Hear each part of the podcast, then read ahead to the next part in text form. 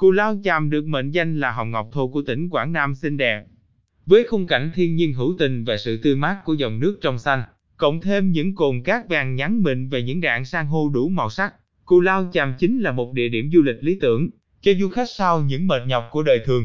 Đối với một tour Cù Lao Chàm, mà du lịch Sơn Trà chấm cơm lên lịch trình sẵn sẽ giúp du khách vui chơi thỏa thích, chẳng muốn về. Hãy đến Cù Lao Chàm để đập tan cái nóng của thành phố và hít thở không khí trong lành dưới bầu trời xanh rộng lớn, chắc chắn sẽ tạo nên những khoảnh khắc đáng nhớ và sảng khoái tinh thần cho du khách.